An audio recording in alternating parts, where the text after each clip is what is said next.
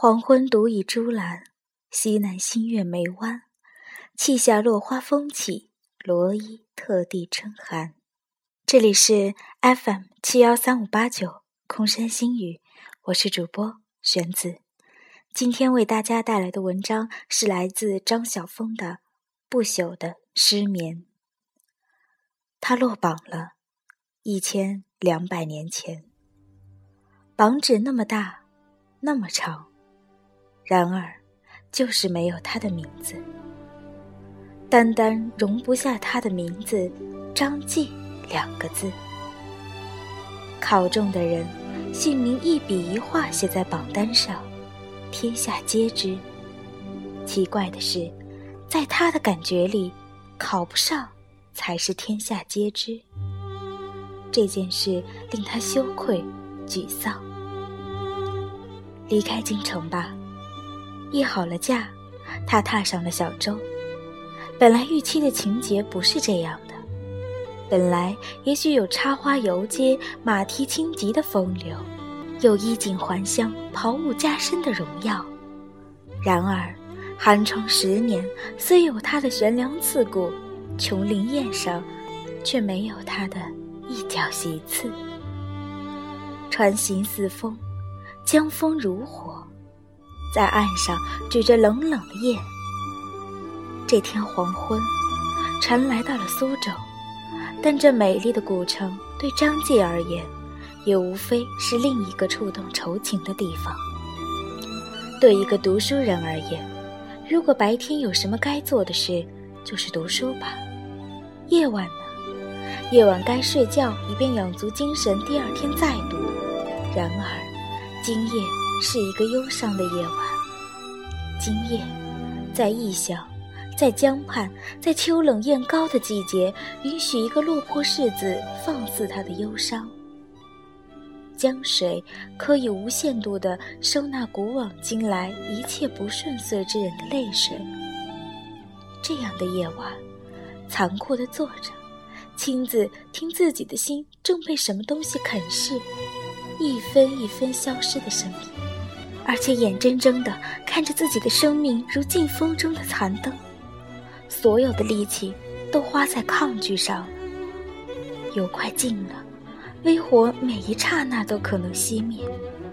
然而，可恨的是，终其一生，他都不曾华美灿烂过呀。江山睡了，船睡了，船家睡了，岸上的人也睡了。唯有他张继醒着，夜愈深愈清醒，清醒如败叶余露的枯树，似凉雁飞去的空巢。起先是睡眠排拒了他，也罢，这半生不是处处都遭排拒吗？而后是他在赌气，好，无眠就无眠。长夜独醒，就干脆彻底来为自己验伤，有何不可？月亮西斜了，一副意兴阑珊的样子。有鸟啼，错嘎嘶哑，是乌鸦。那月亮被他一声声叫得暗淡了。江岸上像已霜结了千草，夜空里星子一如轻霜，一粒粒。零落凄绝，在须角，在眉梢，他感觉似乎也森然生凉。那阴阴不怀好意的凉气啊，正等待凝成早秋的霜花来缀贴他惨淡少年的容颜。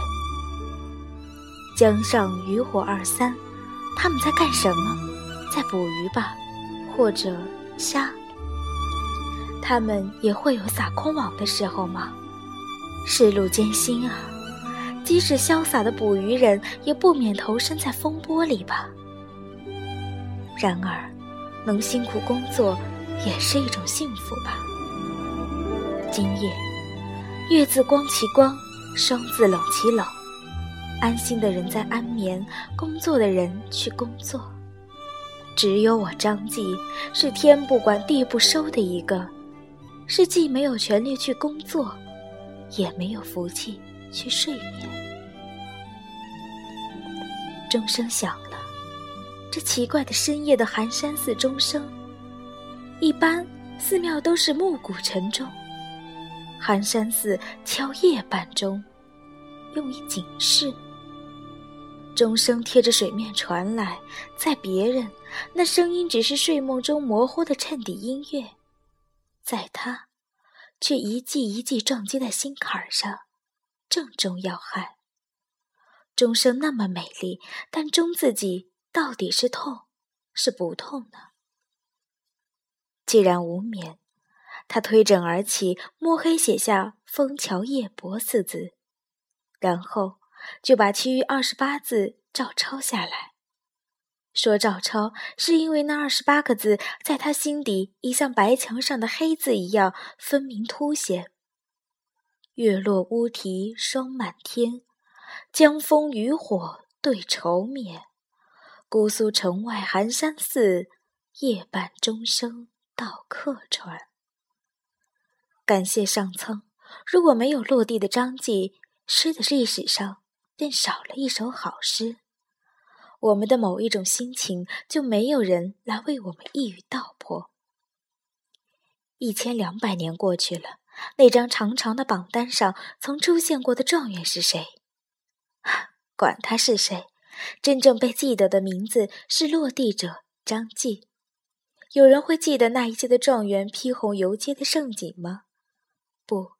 我们只记得秋夜的客船上那个失意的人，以及他那场不朽的失眠。今天的节目到这里就结束了。